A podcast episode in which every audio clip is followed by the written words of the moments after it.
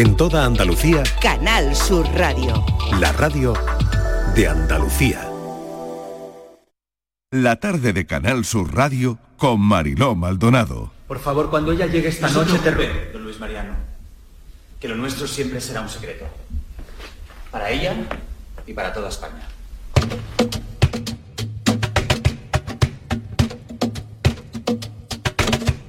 Te agradezco mucho que hayas venido. Anda, tonto. Tú sabes de sobra que yo por ti hago de rodillas el camino al rocío.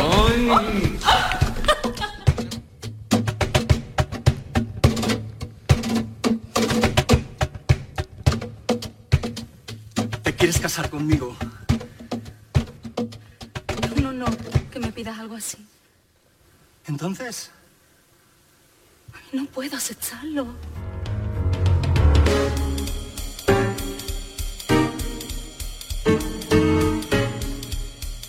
1952. Luis Mariano se encuentra en Madrid rodando Violetas Imperiales entre Carmes, Sevilla y él.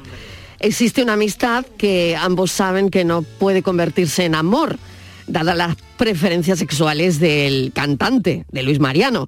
Pero Luis está dispuesto a zanjar las habladurías sobre él y pide matrimonio a la actriz. Y a partir de ahí, todo lo demás, Bellido, qué bien está, qué bien está el novio de España. Y por una vez, de momento no es película, pero podría serlo Podría más adelante. serlo, Ahora mismo serlo. es obra de teatro que está en gira y además, al contrario de lo que suele suceder, primero está haciendo su rodaje por lo que antiguamente se llamaba provincia. Y al final, en el verano, irá a Madrid. Pero ya entonces, cuando llegue a la capital de España, va a ir sólidamente. Porque es una obra de teatro en la que Juan Carlos Rubio, su autor y director, descubre a una nueva actriz, Carmen Raigón. Que está con nosotros Juan Carlos Rubio, ¿qué Ay, qué tal? emoción, qué- Oye, qué- bienvenido. Qué cosas decís, de verdad, aquí Pero- todos los días con Ay, vosotros. claro, pues estaríamos encantados. Yo ¿eh? también.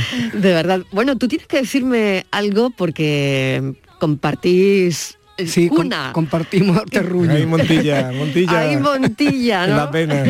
Mira, tiene una anécdota buenísima eh, que él contó en un artículo para una revista local, Nuestro Ambiente, eh, que es casi berlanguiana la escena. Eh, su madre eh, aprovechó una de aquellas excursiones que se hacían a la Plaza de Oriente eh, con autobuses organizados para mostrar la adhesión inquebrantable al jefe del Estado, al dictador Francisco Franco, y su madre, ni corta ni perezosa, dijo, ah, pues esta es la mía. Metió a toda la familia allí, pero lo que aprovechó es para hacer la mudanza a Madrid. No me puedo creer. Es verdad, esto es verdad. De verdad, pero tú, tú- bus. pero sí, Si no fuimos a la Plaza de Oriente qué, a hacer qué nada. valor y qué bien puestos los tenía mi tu madre. era ¿eh? Loli Contarini era tremenda, tremenda. Tremenda. Y todo, ¿no? La cómoda, todo. Bueno, la cómoda no la metimos, pero por, por los- por los pelos. Mi madre De milagro. capaz era mi madre de meter la cómoda también. El novio de España, cuéntanos, Juan Carlos, ¿cómo te sientes? ¿Cómo, cómo lo ves?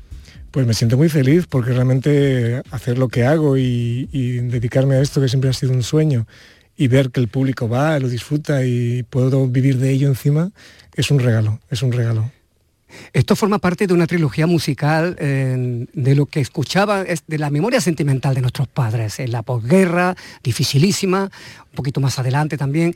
Primero, eh, hiciste una cosa maravillosa en Tierra Extraña con Diana Navarro, ¿verdad? Sí. Eh, do- donde hablabas, eh, porque todo lo tuyo es una mezcla de ficción y de realidad, ¿no? Hablabas un- de la amistad entre Rafael de León y Federico García Lorca. Eso fue real y lo que, lo que fabulábamos es con ese encuentro entre Federico García Lorca y Concha Piquer, que seguramente se conocerían, porque Madrid del 36 y el 35 era una ciudad mucho más pequeña que ahora, ellos eran dos estrellas.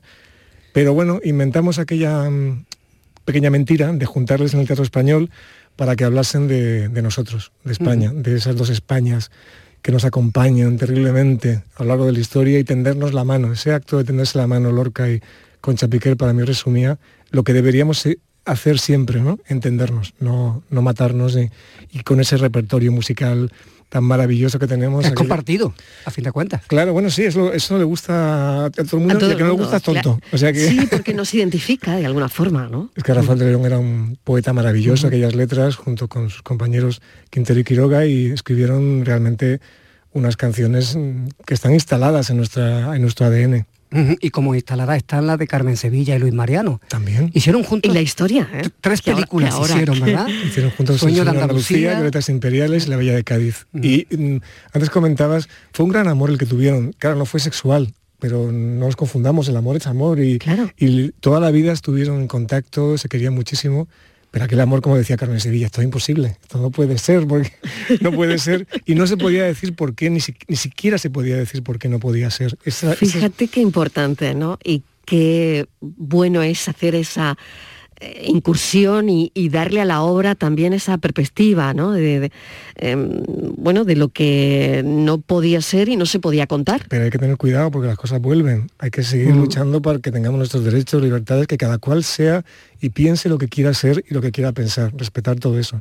Y en el novio de España volver hablamos de ese periodo terrible en el cual no se podía ser, no, había que meter debajo de la, mesa muchas cuestiones y vivir vidas quizá que no te pertenecían. Claro, incluso que la gente pensara ¿no?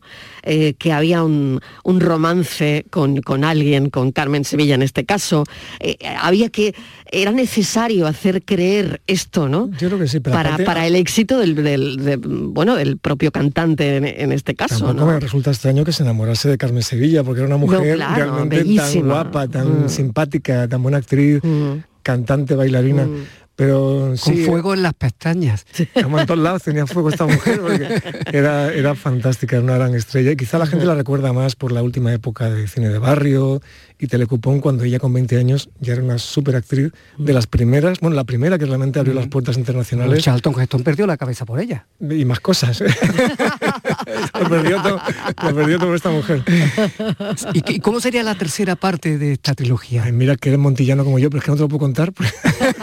la tercera parte, la primera parte en Tierra Extraña fue el 36, como sabes, la semana de julio, aquella semana terrorífica en que todo explotó.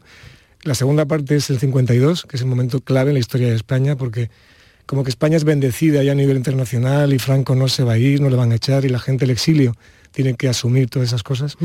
Y la tercera parte saltaremos a, la muerte de Franco, a esa nueva no España. no entras en la transición. bueno, vamos a la transición porque hay una nueva España que surge, hay una nueva mujer también que surge. Sí, ahí está. Me queréis sacar muchas cosas. queréis aquí primicias. Pero es que da mucho de sí. Es que da mucho de sí, Juan Carlos, porque aparte de esto tienes tres obras más en cartelera.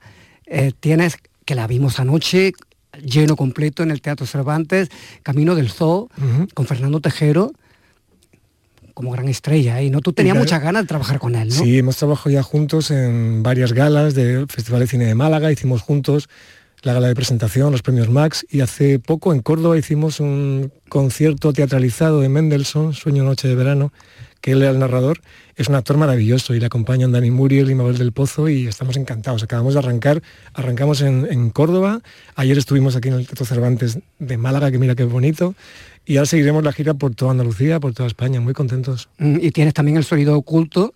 Eso es. Con, Tony Acosta, ni más ni menos. Y Omar Ayuso. Y Omar Ayuso, sí, sí, también. Es que tengo mucha suerte, es que... Desde luego. Vamos. Ya digo, ya decía aquí, con vosotros, ¿qué más quieren? y el inconveniente con... Y el inconveniente que sigue, sigue girando, ¿no? Fue película, película graciadísima, además, que le reportó un montón. Yo creo que fue la resurrección un poco de Kitty Mandur, ¿no? Yo creo Para, No hace falta, ¿no? En realidad. Pero era tan, es tan grande, pero de vez en cuando conviene prestar atención también a la gente que lleva mucho tiempo. Kitty está siempre, de que la conozco hace 20 años, está impresionante en todo lo que hace. La Mama Cruz, este último trabajo que ha hecho, es brutal, esa sexualidad femenina de una cierta edad que parece que, que, que, que aplastarla y mm. cómo lo hace ella. Muy contento. Y también tengo en gira Mueble con Histión Teatro, que Gemma Matarranz también una actriz, una actriz maravillosa con la que trabajo mucho y me siento muy afortunado, la verdad. Señora Palacios, Oscar Ramos, de Inmobiliaria del Sur hechos altos, buena orientación. Convendrá conmigo que por este precio no va a encontrar nada mejor. Lo sé, es un precio especial teniendo en cuenta. Teniendo en cuenta el inconveniente. La posesión del inmueble no se perfeccionará hasta llegado el momento de la muerte de la parte vendedora. Servidora. ¿De verdad te has comprado un piso esperando que la dueña se muera? ¿Hay algo de malo en eso? No, en esperar no, en desearlo sí. Mi abuelo vivió hasta los 87. Pero seguro que su abuelo no fumaba como un carretero, no bebía como un cosaco y no tenía dos bypass en el corazón. No bebo alcohol, gracias. También me estoy quitando. ¿Tienes marihuana en mi terraza? El IBI del piso. Lo deberías pagar tú que vives en él. Ocupa temporal, uso y disfrute. Tú vendes seguro de vida, ¿no te hacen descuento? El inconveniente, esto que conecta además con, yo creo que todas las generaciones, ¿no? Pero que miras hacia bueno, hacia dos generaciones mm, importantes, ¿no? Que en este caso la de Kitty Mamber y eh, bueno, la otra representada por Juana Costa. Pero es curioso porque en el teatro, eh, la función teatral, eh, ella no es él. O sea, e- ella no es, es él. Sí, porque hay, un- hay un... Sí, sí, sí, sí, pero- cambia, cambia el sexo del anécdota, comprador. Pero fue porque, mira, la función del inconveniente, el texto teatral, yo me inspiré en una frase de John Lennon que dice que la vida es aquello que sucede mientras tú estás ocupado en hacer otros planes. Pues íbamos a estrenar una obra hace un año y medio con Kitty Mamber, Cristóbal Suárez, Marta Velilla y Emilio Gutiérrez Cava. Emilio tuvo un problema de salud, no pudo eh, arrancar los ensayos y dijimos, ¿qué hacemos ahora? Que tenemos la escenografía, tenemos el reparto y de repente dijimos, ¿por qué no montamos el inconveniente en teatro y cambiamos el género de los protagonistas? Que tampoco es que da igual. En el fondo el inconveniente habla de, una vez más, de comunicarnos, de compartir, de vivir la vida a cada momento y, y estoy muy contento también con el resultado que tenemos porque da igual, Juana Costa estaba maravillosa en la película y Cristóbal Suárez está maravilloso en el teatro y en, en Carlos Areces en la película estaba genial y ahora Marta Velilla está estupenda. Y encima en la película estaba Pepe Sacristán. Madre mía, es que son palabras mayores, lo de Pepe.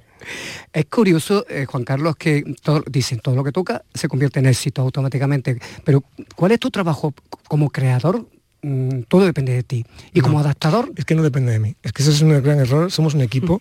Toda la gente aquí en la radio, los que estáis aquí dando la voz, los que están allá en el control, tú Manolo en tu programa. pero cuando te pones a escribir, ¿estás tú solo o también Bueno, ahí sí, contigo? ahí sí, ahí A no tengo a nadie a mi lado que me escriba, pero sí que eh, el equipo es el que hace un trabajo posible y, y el que lo, lo magnifica. Y en mi caso estoy siempre rodeado, por supuestísimo, de unos repartos extraordinarios y unos productores que, que ponen dinero y ponen voluntad y ponen esfuerzo y, y creatividad y todo un equipo de, de creativos maravilloso. Ese es el- esa es la clave, rodearte de la mejor gente y, y yo siempre lo hago. Eso es- es- por eso me va pero, muy bien. pero siempre, siempre, ¿no? Porque, bueno, una, cuando echa la vista atrás, y mira que Juan Carlos Rubio es joven, este hombre empezó, gracias. empezó muy joven. Aquí. Empezó muy joven. Ay, aquí estuve yo grabando Unisex hace 30 años con Juan Luis Galiardo. y Claro, que luego trabajaste mucho con Galiardo. Muchísimo. Galiardo fue para mí un, un hombre fundamental en mi carrera, un gran amigo y gran personaje. Y aquí estuvimos dos meses mm, rodando Unisex, aquella serie de Canal Sur. Claro. Menudo reparto tenía también, ¿eh? Estaba Gatalís, estaba Marta Fernández Muro, estaba Tremendo, Nelson Sensi, tremendo, Pepe tremendo. Sancho. Bueno, y bueno, pasaron por aquí bueno. muchísimos actores andaluces. Bueno, Pepa y Pepe. También. También, ¿eh? también en el currículum. Pepa y Pepe. Eh, manos a la obra, ¿eh? que pues yo creo que todo el mundo recuerda esa serie. Y Farmacia de Guardia. Por favor. Mira la cara que pone. Mira la cara que pone. Para adentro Romerales. para Adentro adentro. Romerales. ¿Cómo es trabajar con Mercero? ¿Cómo era? Uf, un regalo. Mercero era un hombre muy generoso, muy talentoso, muy abierto a la gente más joven. En el 92, cuando yo entré en la serie con Daniel Sánchez Arevalo, entramos juntos, él quería gente joven, él quería estar rodeado y la verdad que fue un maestro, me enseñó muchísimas cosas, muchísimas, y muchas cosas además a la, a la hora de relacionarte con la profesión, que es- era un hombre muy generoso, muy generoso. Ha dado incluso el paso, bueno, ganó aquí una biznaga, eh, Bon Appetit, se llamaba aquella película extraordinaria, en que anticipaba el cine gastronómico que tanto Sí. se ha tocado después, que- ¿no? exactamente. Es que fuimos precursores. Una película muy bonita que dirigió Y- y- David. eh, pero tu única película como director, La seriedad mm, del viento. Sí, la única, la primera y la última. Creo que ha sido el fin de mi carrera como No director. No, no, no, no, espera, espera, espera, espérate, ¿dónde vas? Te, te lo explico. Aquel fue un empeño de Bernabé Rico por producir la película, pero Bernabé, que ha dirigido El Inconveniente, es quien debe dirigir historias porque lo hace muy bien y yo me quedo en teatro, que estoy muy feliz.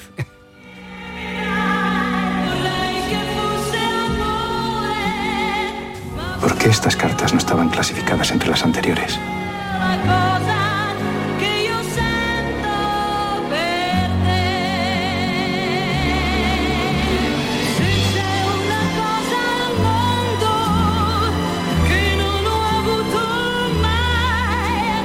¿Quieres saber la verdad? ¿Quieres saberla? Sí.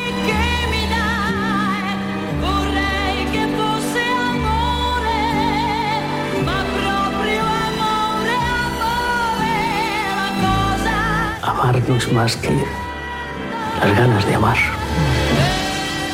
Juan Carlos Rubio, qué grande eres, de verdad. Ay, no, grande Qué- vosotros. qué- Me he emocionado escuchando a Mina, en esta canción, escuchando Totalmente. a a mí- y a bueno, mira, el vello de punta, ¿eh? Es Lo- que Mina es un ser otro planeta también. que Lo es, lo Qué es. atrevida además. El otro día vi un disco suyo, doble, por cierto, en vinilo, en donde aparece como la mujer barbuda. Bueno, que Mina es muy, muy, muy, muy, muy moderna, muy moderna. Mil gracias por este gracias. ratito de radio, ha sido un placer y bueno, seguiremos tus pasos como siempre. Yo los vuestros. Aquí sí, Gracias, aquí un beso, cuídate mucho. Besos. Venido hasta el viernes. Adiós, hasta entonces. La tarde de Canal Sur Radio con Mariló Maldonado. También en nuestra app y en canalsur.es. Canal Sur Radio. Bienvenidos a Sacaba. Mil metros de electrodomésticos con primeras marcas. Grupos Whirlpool, Bosque y Electrolux. Gran oferta en frigoríficos. Combi Corbero en blanco y no frost por solo 359 euros. Y solo hasta fin de existencias. Solo tú y Sacaba. Tu tienda de electrodomésticos en el Polígono Store en calle nivel 23 7. Sacaba. Estás a un clic de recibir tu compra en solo 24 horas. Empieza el año ahorrando en tu cesta de la compra en Supermercados Más. Hasta el 31 de enero, el brick de leche Riosol de un litro sale a 0,85 euros. Haz clic en el banner y disfruta de tu compra desde casa. Supermercados Más es ahorro. En el hospital y en los centros de salud, los fisioterapeutas te aportan salud y bienestar, fisioterapia y calidad de vida unidas para beneficio de las personas. Fisioterapeutas, profesionales esenciales para tu salud. Es un mensaje del Sindicato de Enfermería SATSE Sevilla. Quiero compartir contigo en Canal Sur Radio el inicio de las mañanas de los fines de semana. Te espero en Días de Andalucía con toda la actualidad, música, literatura, ciencia, entrevistas, cine, flamenco. Los fines de semana puedes disfrutarlos de una forma muy especial en Días de Andalucía. Desde las 8 de la mañana en Canal Sur Radio con Carmen Rodríguez Garzón. Contigo somos más Canal Sur Radio. Contigo somos más Andalucía. Comienza el año revolucionando tu hogar con Social Energy, la mejor relación calidad-precio del mercado. Si no, te la mejoramos. Descuentos de hasta 3.750 euros y llévate 200 euros en tu batería virtual con Luz, con seguro todo riesgo incluido los dos primeros años. Pide tu cita al 955 44 11 11 o socialenergy.es. La revolución solar es Social Energy. Úbeda, cuna del renacimiento andaluz y patrimonio de la humanidad. Hoteles con encanto en lugares increíbles. Adéntrate en el renacimiento del sur de España, donde disfrutar de un turismo con unos servicios al visitante de excelencia. Sumérgete en su historia. Úbeda. Ven, te sorprenderá. La tarde de Canal Sur Radio con Mariló Maldonado.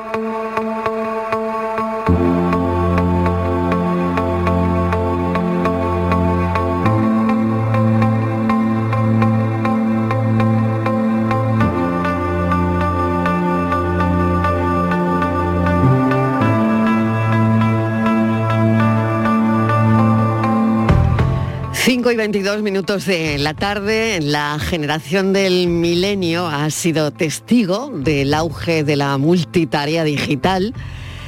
Eh, está claro, ¿no? Lo hemos contado aquí con ellos porque, bueno, eh, los viernes vienen, vienen ellos, parte de esa generación del milenio, como Pilo Martín. Pilo, ¿qué tal? Bienvenido. Hola, hola, ¿qué tal? Aurora Macías. Hola, Aurora, ¿qué tal? Muy buenas tardes. Eh, bueno, yo, yo decía, hablaba de esto, ¿no? De, que habéis sido testigo del auge de la multitarea digital, ¿no? Hacéis millones, miles de cosas a la vez, ¿no? Pero eh, menos hablar por teléfono. ¿eh? Todo menos hablar por teléfono. Y, y he leído un estudio que ha caído en nuestras manos esta mañana que me ha parecido súper interesante, porque eh, las llamadas telefónicas vosotros decís que pueden ser invasivas, que es una cosa como muy privada, ¿no? Y, y yo no sé cómo se relaciona esa búsqueda de privacidad eh, y control pues con las redes sociales, con las preferencias por la mensajería en, yuga- en- en lugar de llamadas, ¿no? Y bueno, os quería preguntar directamente, ¿no? ¿Por qué no habláis por teléfono? Pilo se ríe, a mí no me hace tanta gracia, ¿eh? Estoy muy de acuerdo con eso. A ver, Aurora, pues tírale tú primero. Venga, Aurora. ¿Sabes qué pasa? Que yo creo que nos gusta decidir cuando hablamos y que nos gusta, como se nos ha dado la oportunidad, porque hemos crecido con ello en las manos, con WhatsApp y con toda la mensajería posible, eh, nos gusta pensar eh, antes de enviar y nos gusta poder incluso borrar después de enviar y todo eso no lo puedes hacer en una llamada. Además una llamada tiene incluso lo que decías, ¿no? Un toque como invasivo. Mm, yo quiero decidir cuando te contesto. No porque me llames, a lo mejor puedo atenderte en ese momento. Si tú me dejas un mensaje, yo lo miro y ya cuando yo pueda, pues ya te contesto. toda mi familia ahora mismo se estará echando las manos a la cabeza porque siempre me dice que, tardo semanas en decirles cosas, ¿sabes? Pero... Exactamente, como, como una falta de, mm, no lo sé, de educación, por ejemplo. No, yo creo que... Si yo te llamo, si yo te llamo... Mm, ¿Tú qué piensas? Sí, te lo, o te lo cojo porque me venga bien o te cuelgo, te explico en un WhatsApp que te llamo más tarde y te llamo después. Vale, vale. Pero sería menos invasivo, pero sería menos invasivo, Aurora, que no te llamase. Sería dime la verdad. dime la verdad. Dime un WhatsApp previo. No me llames sin avisarme. Exactamente, exactamente. O sea que lo mejor sería que te dijese, Aurora, mm, me gustaría hablar contigo cuando puedes atender mi llamada, ¿no? Claro, como en el trabajo, sí, nos reímos, pero verdaderamente todo el mundo estamos acostumbrados a hacer eso en nuestra vida profesional. Lo que pasa es que en la privada la gente no ve esa distancia y no gestiona su tiempo de esa manera porque interpreta que todo su tiempo es tiempo libre, ¿no? Claro. Pero realmente yo, fíjate, yo, estás así de puesto. que le decía a mi gente de producción, pero ¿por qué no llamáis? Que muchas veces gestionan muchas cosas por WhatsApp, ¿no? Y yo decía, pero claro, es que no sé, habéis perdido el contacto directo, ¿por qué no llamáis tal? Y me estoy dando cuenta que llamar es invasivo. Dependiendo a quién. Te estoy convenciendo. Sí, me estás convenciendo. A ver, Pilo, a ver. No, yo decía, es que llamarte atrapa, porque llamarte obliga a que tú estés solo, única y exclusivamente con esa persona en un momento en el que a lo mejor tú pues estás con más gente, o estás viendo algo, o estás viendo un TikTok, o estás viendo lo que te da la gana. Entonces, si tú me escribes, incluso fíjate, ¿eh? o sea, yo puedo mantener una conversación contigo, escribiéndome, por, por notas de audio, por chat o por WhatsApp, sin que me atrapes si no me llamas. Porque yo estoy con mis amigos, estoy contestando unos WhatsApp, estoy pendiente de dos conversaciones a la vez, o de tres, o de cuatro. O sea, no, pasa nada, pero si me llamas, ya me sacas. O sea, ya, no puedo estar pendiente de aquello es lo que quiero estar pendiente, entonces es como que... Me, o sea, solo estarías pendiente de mí. ¡Qué pena! Del teléfono, Hombre, la exclusividad se paga. Ay, persona. Claro, que, si yo te llamo, solo me atiendes a mí. Claro, pero, pero me reía, antes me reía porque había contado una cosa de millennial vieja. Venga, a mí me yo voy a contar una cosa de baby boomer. Venga. Mira, yo cuando, cuando me hicieron delegado, en la universidad me hicieron delegado. Sí. Entonces me dieron un móvil que aquello fue, ostras, me dan un móvil corporativo. Yo estaba flipándolo porque te imagínate, claro, yo tenía 20 años, entonces que te den un móvil de empresa con llamadas ilimitadas, era una cosa increíble. Y hicimos una campaña que era, si tienes un problema, me das un toque y yo te llamo. Y aquello se dio el taco, porque claro, un montón de gente tenía problemas con profesores, con tal, y ese número, que no siempre llamaba yo, porque tú imagínate, ¿no? Pero el móvil lo teníamos como el Consejo de Estudiantes varios, ¿no? Ese número hizo como mil y pico minutos en llamada y aquello llegó al Consejo de Gobierno porque el gasto era una locura. O sea, me río, me río porque hemos pasado, los milenios hemos pasado de ver normal hablar por teléfono a tener otras opciones. O sea, lo que quiero decir con esto es, no es que somos así, es que hemos aprendido que hay mm, posibilidades mejores y sin embargo, fíjate, eh, pues ahora voy a echarle un, azote a boomers que nos están escuchando seguro y que trabajan. Venga, venga. No hay nada. Estoy aquí esperando. Coraje. Claro, no, bueno, a ti no tanto, pero no hay nada que me dé más coraje que llamar a alguien de una empresa, de un cliente, de un compañero de trabajo, y que, y que después de estar un rato hablando con esa persona, me diga, mándamelo por mail. Ostras, pero no, estoy hablando contigo, vamos a, vamos a resolverlo. Pero, bueno, ha habido un contacto previo, voy a defender a ese boomer que te ha dicho eso. Ha habido un contacto previo necesario, ¿no? De, intercambio. de pues, resolverlo. empático empático podríamos decir no donde yo donde esa persona te ha oído te y después te dice bueno mándame todo esto por mail no, Después te dice, déjame la prueba para que quede constancia, ¿no? ya queda constancia. Primero de la conversación, que está muy bien que la gente hable, y después, bueno, que queda una constancia. Eh, no es tan frío, ¿no? El mail que tú mandas si no hablas previamente por teléfono, ¿no? Por supuesto. Yo, aquí ah, mira. a favor de hablar por teléfono. Vale, menos mal. claro, ¿no? Porque menos mal. tienes un problema de verdad, ¿no? Cuando tú estás resolviendo algo, tú dices, ostras, eh, no me hagas enviarte 15 emails para lo que podemos arreglar por dos minutos de teléfono, ¿no? Igual que yo hay muchos amigos que me empiezan a mandar notas de audio de tres minutos, mensaje tras mensaje, dándole una vuelta, unas cosas, dice que yo te llamo y lo arreglamos rápido, coño, que estamos aquí los dos dándonos, no sé, ojana, ¿no? y esto tiene un minuto de llamada pero sí que es verdad que ya no hablamos por teléfono por hobby, que esto es otra de las cosas. Mi madre habla mucho por hobby. Ahora mi madre, cuando llegue a mi casa hoy, que hoy estoy en casa de mi madre, me, va a quitar la cena. Porque el otro día le dije, mamá, que, que, de viejo es hablar tanto por teléfono. Yo en mis facturas no tengo ya llamadas, o sea, de, de teléfono. Y sin embargo mi madre, por ejemplo, disfruta mucho hablando con la familia por teléfono. Pero entiendo que es porque no, no, tiene comunicación de otra forma, ¿no? O sea, porque no ha adquirido una habilidad de chatear, de enviar notas de audio, que también lo hace con otras personas, pero no es como su registro con la familia, ¿no? Con la familia como que prefiere escuchar la voz y tal, y a nosotros eso ya como que nos da un poco igual, ¿no? Yo con mi hermano hablo más por WhatsApp que por teléfono, por ejemplo. O sea, ahí estamos todo el tiempo por Instagram o por TikTok o por donde sea. Sí, y, de cosas, y de cosas mm, importantes. Pero fíjate una de las cosas y de cosas muy importantes, es decir, que tú no coges el teléfono y a lo mejor le dices a tu hermano, oye, que me he comprado un piso. O sea, se lo dices por WhatsApp. ¿O no? Le mando seguramente el anuncio de idealista, le digo que le eche un vistazo. Claro, es que el, teléfono tiene ventajas, pero el, chat tiene una mm. ventaja enorme de que es que estaba pensando con mi hermano. Yo con mi hermano casi nunca hablo sin un contenido. O sea, yo me refiero, mi hermano me manda un meme o me manda una noticia, yo le mando una captura de pantalla de algo, me manda una foto de dónde está. O sea, que siempre lo acompaña de un material que por teléfono no es posible. No se podría. Claro, no le puedo, claro, no le puedo mandar el anuncio del piso por teléfono, ¿no? O sea, lo podemos hacer por WhatsApp. Ya. Entonces, bueno, qué bueno. Tiene, sus cosas, ¿eh? Sí, sí, lo tiene, lo tiene, lo tiene. Por eso lo hemos traído aquí para analizarlo todo. Eh, está también Andrea Gago. Andrea, ¿qué tal? Bienvenida. Hola, buenas tardes. ¿Qué tal? Andrea, ¿a ti qué te parece? Te incluyo en la conversación y tú hablas mucho por teléfono, nada. Eh, a ver. Mm, pues eh, estaba escuchando y digo, totalmente de acuerdo con la que estaban comentando, de las cosas mm, de llamar de repente y pum, y te lo tengo que coger, a veces se complica. Pero realmente soy un poco hipócrita porque yo soy muy de levantar el teléfono y a ver qué está haciendo mi amiga Pepa. Ah, tú llamas por ocio, entonces. Eh, que llevo... como... Tal cual, soy horrible. yo voy a comprar fruta y llamo. yo tiendo la ropa y necesito llamar a alguien. O sea, yo, soy, soy, ese tipo de persona. o sea, también bueno, creo que un poco hipócrita. Claro, claro, pero eso quiere decir que uno es como de otro planeta, no lo sé. Eh, Andrea, tú sí, con esa necesidad de llamar y de invadir, porque al final es como, eh, ¿no? En vuestra generación parece que es como una invasión, ¿no? Eh, ¿Tú te sientes un diferente? Sí, un poco quizás sí, ¿eh?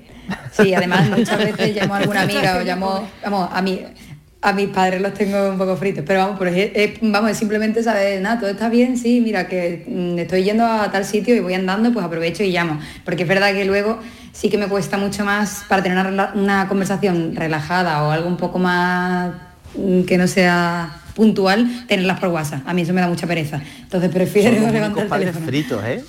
Porque el resto de padres están fritos porque no le cojan el teléfono. Sí, ¿eh? es así. porque le llamen, ¿eh? Padres fritos porque, mm, bueno, te devuelven la llamada un día después. ¿No? Se inventen las generaciones en su caso. Dependiendo de las generaciones, ¿no? Eh, un día, dos días, ¿no? Bueno. A ese niño mandarle una nota de audio, que es lo que tenéis que hacer, y ya está. Si le mando una notita de audio corta, no de dos minutos ni de tres minutos, una notita de audio de 15, 20 segundos, que si no hay que ponerlo por dos, y entonces se pierden cositas. Claro, yo, yo quería eh, seguir incidiendo en esto, ¿no? ¿Qué es invasión para vuestra generación? ¿Qué es invadir la intimidad? Porque el WhatsApp no lo es, ¿no? Podéis mandar eh, miles de memes, miles de historias, eh, y eso no es invasión, eso no es invadir, ¿no? Entonces, según vosotros, ¿qué es invadir la intimidad? A ver, ya, ya sabemos que llamar, llamar sí, lo es. ¿Alguna cosa más? cuando no nos dan opción a, cuándo atender. Yo creo que esa es la principal clave. O sea, cuando no tienes la alternativa de decir ahora sí o ahora no, una llamada o la coges o se cuelga. El resto de cosas pues tienen su, su momento, ¿no? Su pausa, su, gestión del tiempo. Cuando tú no puedes gestionar tu tiempo es cuando yo creo que entra en, en conflicto eh, tu privacidad, pero cualquier otra cosa, ¿no? No tiene por qué ser solo tu privacidad. Yo, Pilo, por ejemplo, que ahora está aquí muy dicharachero, pero a mí me echa muchísimo la bronca porque, por ejemplo, eh, en, nosotros dos tenemos un proyecto fuera de nuestros trabajos. Eh, y cuando yo estoy en mi trabajo, yo no cojo llamadas de nada que no sea mi trabajo, porque tengo además otro móvil incluso y, se echa las manos a la cabeza y, casi me, vamos, me destruye después porque no atiendo al teléfono. Pero yo creo que es esa, ese el, eh, por lo menos para mí el punto casi decisivo, ese punto en el que yo no puedo decidir cómo gestionar mi tiempo y, tengo que mm, ya no exponerte a ti lo que estoy haciendo, pero sí exponer lo que estoy haciendo en ese momento por tratar contigo, que yo creo que es la clave. Bueno, pues mira, eh, tenemos ahí una, una clave que me parece interesante, ¿no? Para entender, ¿no? Entender mejor mm, pues, pues todo esto, ¿no? Y reflexionar, porque em, eso decía el estudio, ocupado no me llames, por qué los millennials odian tanto coger el teléfono, pero usan el chat para todo, ¿no? Es como telefonofobia. Em, hay, una cosa que, hablando tú de invasivo, yo creo que es interesante para entenderlo, que es que no nos obliga, o sea, no nos gusta, yo creo que nos obligue a hacer cosas. Entonces la televisión no nos gusta, por ejemplo, porque nos obliga a ver lo que tú quieres.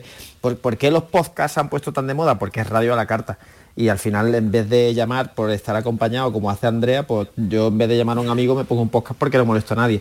Pero lo mismo pasa con salir a la calle. Yo antes cuando salía a la calle, por ejemplo, muy de niño, o salías al principio de que tus colegas quedaban a las 7 de la tarde en un sitio y te ibas con ellos todo el tiempo, y te volvías cuando se volvían o, no los veías, ¿no? Porque no había móviles, no había forma. Ahora tú sales cuando tú quieres y te vuelves cuando tú quieres. Y es muy normal que, no sé, yo hay veces que mm, salgo con mis amigos y no veo a uno porque se ha ido cuando yo he llegado y yo he llegado más tarde. Y, esto es como muy habitual, ¿no? O sea, la gente no, o sea, el tener planes, tiene que ser como algo muy especial que tú hagas un plan donde haya que estar todo el mundo desde el principio hasta el final. Es como más flexible todo, ¿no? Y yo creo que esto tiene sus ventajas porque, claro, da, o sea, da mucha más libertad y flexibilidad a la gente, ¿no? A mí no me gusta, por ejemplo, beber mucho, entonces pues salía un ratito al principio, después me iba cuando la gente empezaba a estar un poco más coloqueta, en fin. Y da también menos compromiso, ¿no? Porque la gente es como más líquido, se dice filosóficamente, ¿no? Pero Totalmente. agarrado, sí, con menos, claro, al final es un poco así, ¿no? Muy Bauman. Sí, sí, sí. todo, ¿no? todo gaseoso, ¿no? ya más que líquido gaseoso casi. Muy líquido, muy líquido. Bueno, eh, yo, eh, esta canción eh, supuso mucho, muchísimo, que vais a escuchar, para una generación. I just called to say I love you. Solo llamé para decirte que te quiero. ¿Y mm, la habéis escuchado alguna vez? No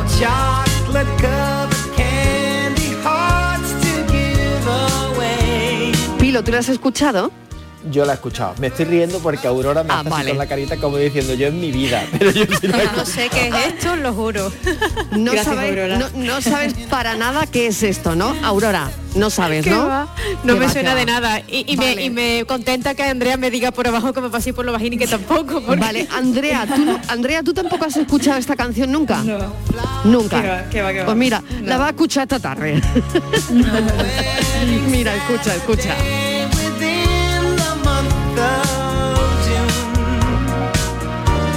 But what it is is something true.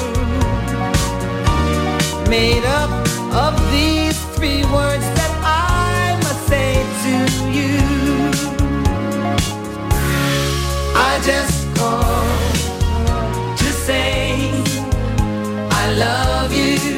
just called to say I love you, la cantaba Stevie Wonder. ¿eh? El estribillo, el estribillo. El estribillo, sí, Ay, el, estribillo, sí, claro, claro.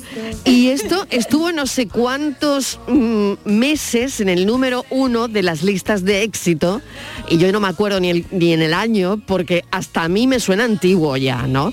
Pero, pero eh, formo parte de campañas, ¿no? Y, en fin, me, suena de, me suena de anuncio, te lo prometo. Claro, solo llamé para decirte que te quiero, porque puede que esto, que tiene tantos años, a lo mejor encierre algo, ¿no? De decir, bueno, a la gente hay que llamarla de vez en cuando para decirle cosas buenas, ¿no? ¿O no? ¿O se le manda un WhatsApp? a veces no suficiente, eso es Mejor se le manda un WhatsApp. Os cuento una anécdota que me pasó hace muy poco. Eh, en un tren de media distancia de Cádiz a Sevilla, que dura una hora 45 por ahí, se montó al lado mío un chaval, tendría, no sé, 40 y pocos, ¿eh? tampoco era muy mayor, y empezó la conversación con, oye, llamaba solamente para decirte que te quiero. Estuve todo el camino hablando y esto también es una cosa que yo creo que los jóvenes ya como que vemos con mucho reparo de, ostras, no voy a llamar en un sitio donde haya alguien muy cerca porque molesto, ¿no? Porque es como, da como reparo y como... O se entera la persona también, ¿no? Claro. Pero, pero volviendo a la pregunta, yo creo que sí que, que, a mí hay dos cosas que me hacen, o sea, que me hacen ilusión de, de la canción, ¿eh? La primera es que la voz es muy bonita de escuchar y no se puede perder. Y yo creo que esto, el mensaje de que a los jóvenes no nos gusta llamar por teléfono es mentira. O sea, yo creo que nos gusta llamar para cosas que realmente hacen falta y cuando hacen falta.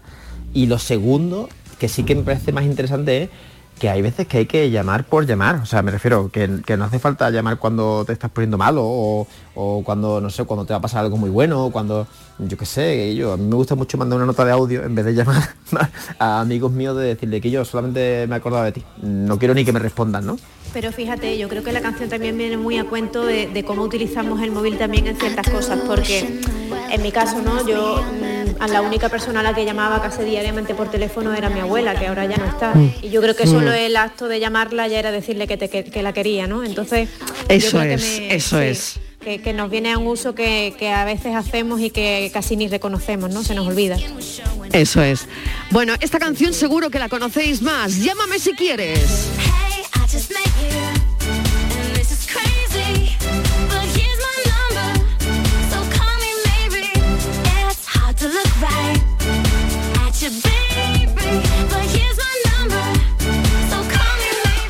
Ahí tienes mi número, llámame si quieres. Esta sí, esta sí.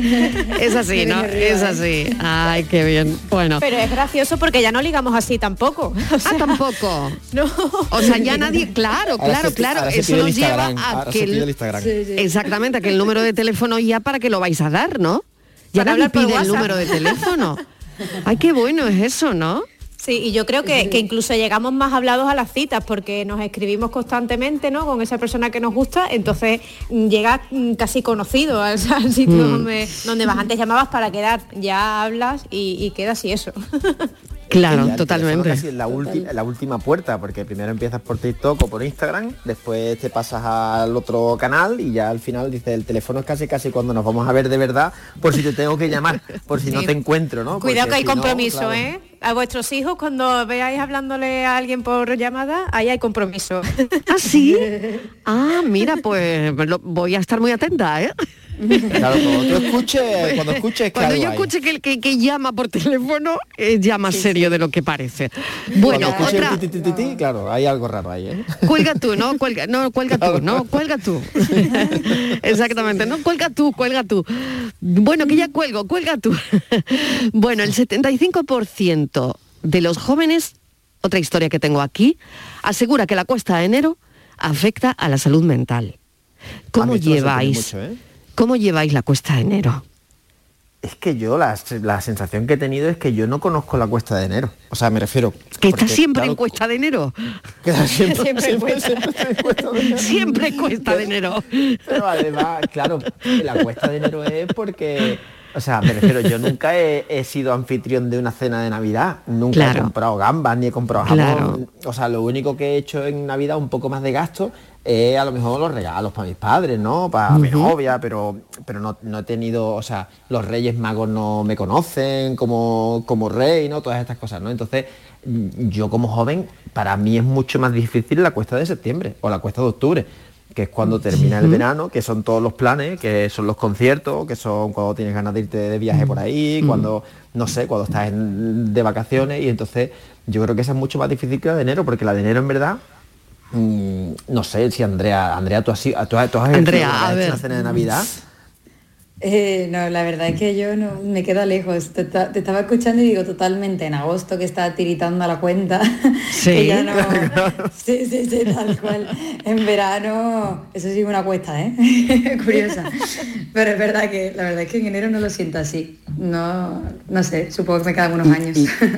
claro, y también pasa otra cosa, que nuestra cuesta es simplemente el desierto. Porque tú dices, claro, para una persona que tiene obligaciones, que tiene hipoteca, ¿no? Que tiene, yo qué sé, hijos a su cargo, pues claro. Tú, tienes unos, gastos que tienes que, para, una persona joven, la cuesta simplemente es que se, de, acabaran a hacer cosas. O sea, me refiero, tú quieres irte en verano de vacaciones y dices, pues ya me he gastado el dinero en el concierto de Aitana, ya no voy a ningún sitio. O sea, se acabó, no hay planes, ¿no?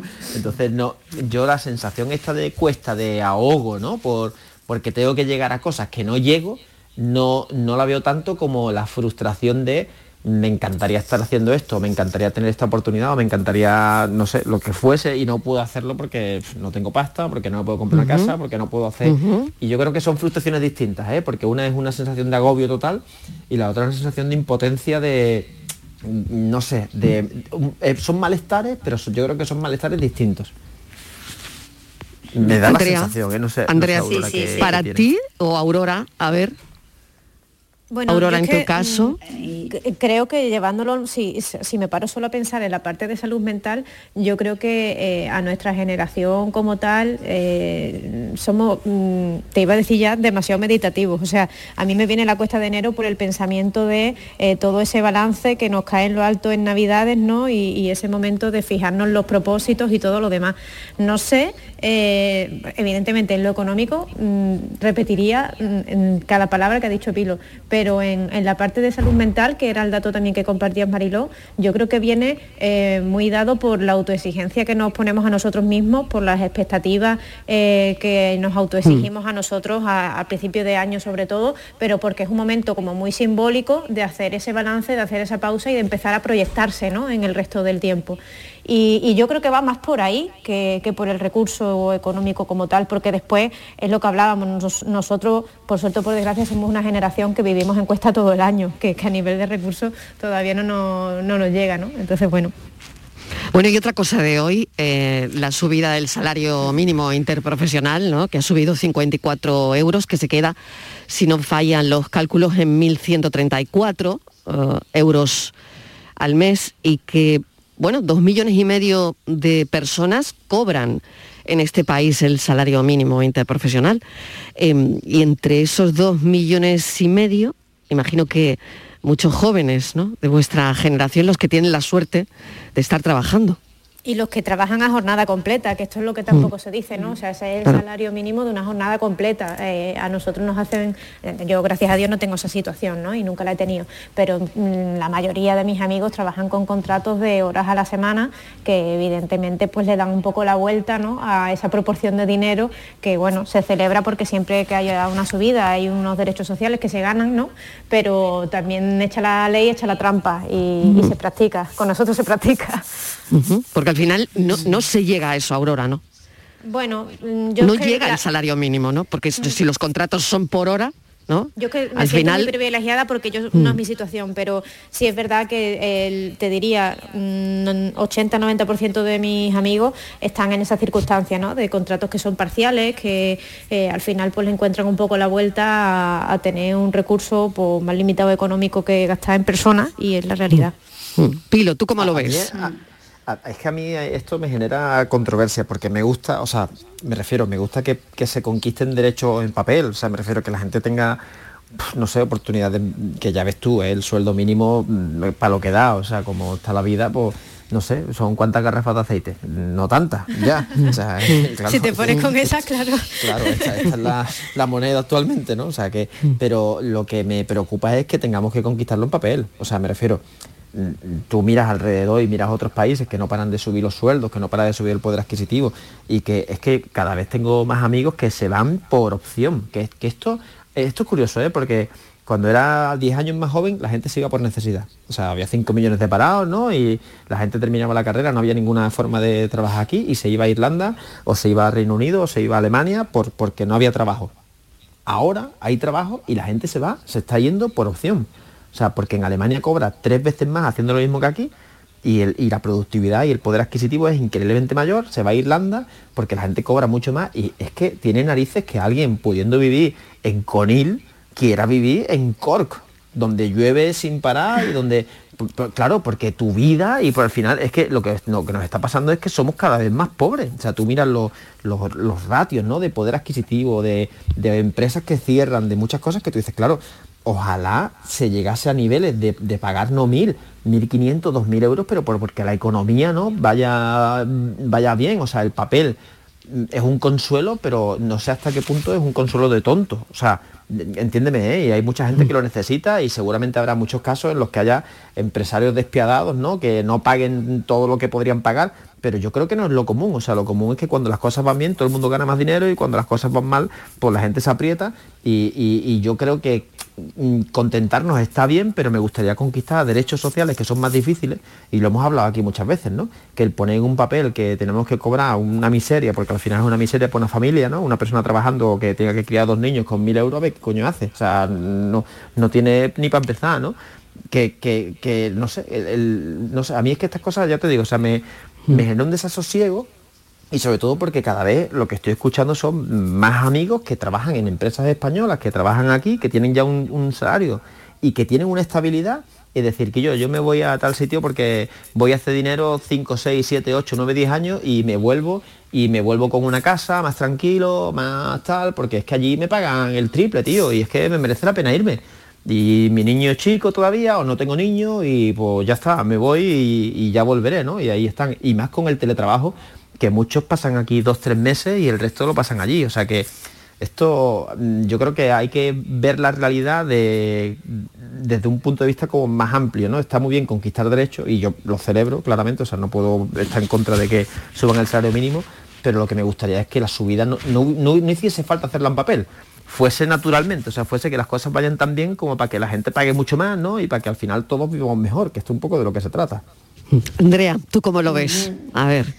Pues, pues sí, la verdad es que eh, me sorprende, pero, pero bueno, por otro lado también tengo como, bueno, tengo amigos que han terminado las carreras, que han empezado a trabajar y han dicho, me voy. Y vamos, no, son más de dos y tres los que se han ido a lo mejor a Australia a cuidar canguros mientras desarrollaban su idea de qué querían hacer con su vida y se han terminado pues yendo o quedándose incluso en Australia. Tengo, vamos, son varias personas las que están por allí y, dicen que, bueno, que pretenden a ver qué les depara la vida allí e intentar pues ganarse pues cierto colchón, aunque sea para ir empezando en el mundo profesional, por así decirlo. Claro, pero, no nos engañemos, son edades en las que uno empieza a hacer su vida, ¿no? Entonces tú empiezas a hacer tu vida en otro país, eh, la vuelta ya no es tan fácil, quiero decir encuentras mm. una persona que te acompaña allí, ¿no? Una pareja, o empiezas a invertir allí, pues si inviertes en una casa, o sea, cada vez igual que aquí se toman decisiones vitales que van construyendo una vida en Cádiz, ¿no? que será estupenda, pero en, la edad que tenemos decidimos muchas cosas y empezamos a tomar decisiones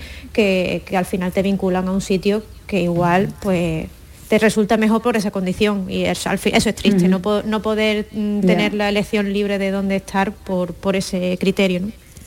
Y, fíjate que antes irse a Alemania era muy duro, me refiero cuando se fueron nuestros abuelos, irse a Alemania era un, bueno, yo qué sé, ¿no? Ahora irse a Australia es duro porque está en la otra punta del mundo, pero no hace falta irse a Australia o a Dubái a hacer dinero. Es que te vas a Alemania, que está ahí al lado y está a una hora de vuelo de Ryanair que cuestan 15 pavos y estás ganando tres veces o cuatro veces más haciendo exactamente lo mismo que haces aquí, trabajando las mismas horas en tu mismo puesto de trabajo.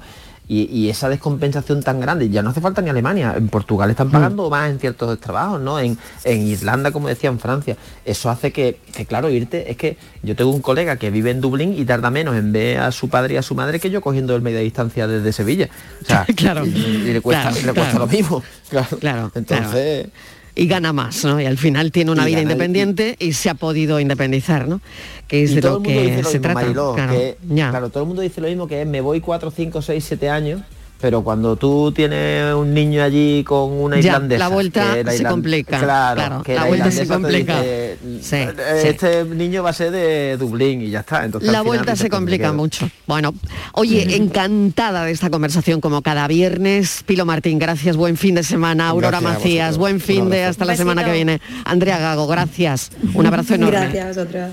Siete minutos y llegamos a las seis en punto. La tarde de Canal Sur Radio con Mariló Maldonado también en nuestra app y en canalsur.es.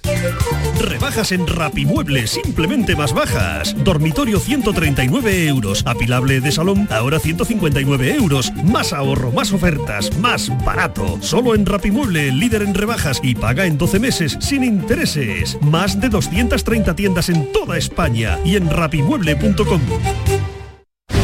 Úbeda, cuna del renacimiento andaluz y patrimonio de la humanidad. Hoteles con encanto en lugares increíbles. Adéntrate en el renacimiento del sur de España, donde disfrutar de un turismo con unos servicios al visitante de excelencia. Sumérgete en su historia. Úbeda. Ven, te sorprenderá. Si mezclas Andalucía, el fin de semana y la radio Sale gente de Andalucía. Disfruta de un programa en el que sentimos Andalucía a través de su gente, en el que nos dejamos seducir y nos enamoramos de una tierra repleta de tradiciones, de una gastronomía de bandera y de un patrimonio fascinante. Y todo a través de su gente. Gente de Andalucía, los sábados y domingos desde las 11 de la mañana, con Pepe da Rosa. Contigo somos más Canal Sur Radio. Contigo somos más Andalucía. Con Estivaliz Martínez que vuelve y con Daniel del Toro. bueno, que queréis Hombre, hablarme de un reto, de un reto, Te un decir reto. cosa, ¿Cómo no voy a el contar- reto, Daniel del Toro? Te voy a decir una cosa, Mariló, y los millennials esto. Mm, ¿Qué pasa con ellos? minutos que vamos a hacer de mi reto. Pues, claro, pues venga, cuenta, cuenta. Bueno, Cuatro kilos llevamos- ha cogido en Navidades. Cuenta y no proteste. Ven, bueno, voy a contar, porque Steve le llega y dice, oye, ¿cómo estás? Que he visto que Gordo, estás- ¿te he visto gordo? No, no tan Sí, gordo sí, no sí, estoy, sí, ya he. Pero perdido, bueno, Estíbaliz, he tú perdido de casi verdad, dos. ¿eh? Perdona, perdona, ¿está gordo? He perdido casi dos.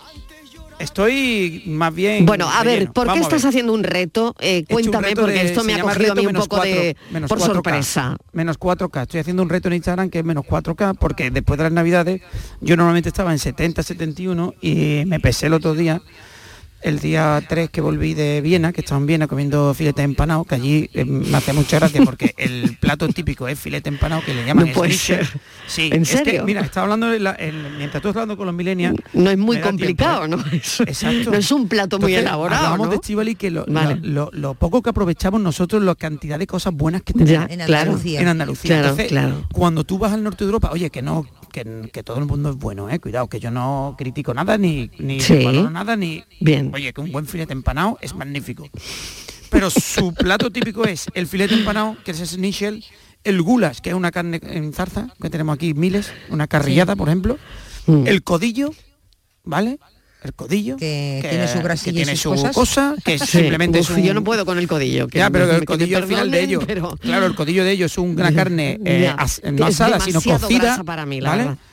Que me sienta mal, vamos. y un par de mm, cremas de calabaza y de poco más. Mm. Unas lentejas que me tomé, por cierto, me tomé unas lentejas, pero eran lentejas solas, sin chorizo ni cosita guay.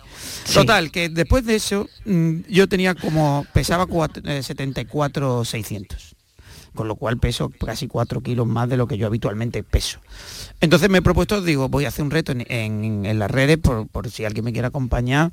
¿Pero en acompañarte en qué? En, los en ese reto. Para qué? que Y entonces estoy ¿En contando dejar un de poco. comer por ti? No, no, no, no Ah. estoy dejando de comer. Ah, ¿no? No, le estoy enseñando a la gente que la, la y yo creo que conmigo van a estar de acuerdo los nutricionistas. Yo no soy nutricionista, pero no soy nutricionista, pero es verdad que es cuestión de conciencia Bueno, cuéntanos y de saber lo, lo que comemos. Y es eso, es decir, es tener conciencia, es decir, he eliminado, he eliminado, tú lo sabes, Estivali, mucho, que eres deportista me refiero, y te gusta el brócoli, mm, Eh. he eliminado, eliminado, eso- he eso eliminado, he eliminado los hidratos, Claro. vamos, no 100%, ¿vale? Porque hay que tomarlo, pero muchos, los azúcares, Esos el eliminados. gas seco y he eliminado el alcohol. Eliminado, sí. ¿Vale? Lo he eliminado de una forma casi drástica, drástica. Entonces, desayuno, sí es verdad que el único hidrato lo tomo en el desayuno, que es un bocadillito de pan integral. Muy bien que lo haces. Claro, con un poquito de jamón, de un embutido, que tampoco pasa nada. El embutido malo no, ya lo hemos hablado otras veces. Entonces meto ahí, mm, luego lo que hago es, eh, como, si a media mañana tengo, me tomo unos frutos secos, ¿vale? Y luego lo que hago es comer algo siempre de proteína y mucha verdura. Sí. Ya sea pollo, carne y, y verdura salteada, salteadita. Hoy, por ejemplo, me he hecho un- unas, unas pechugas de pollo en el air fryer, que simplemente la he macerado con un poquito de soja, muchas especias. limón, ¿vale? Un poquito de aceite de sésamo y eso lo he metido en el air fryer y lo he acompañado de un salteado de esparra, no, berenjena, calabacín, eh, cebolla y champiñones.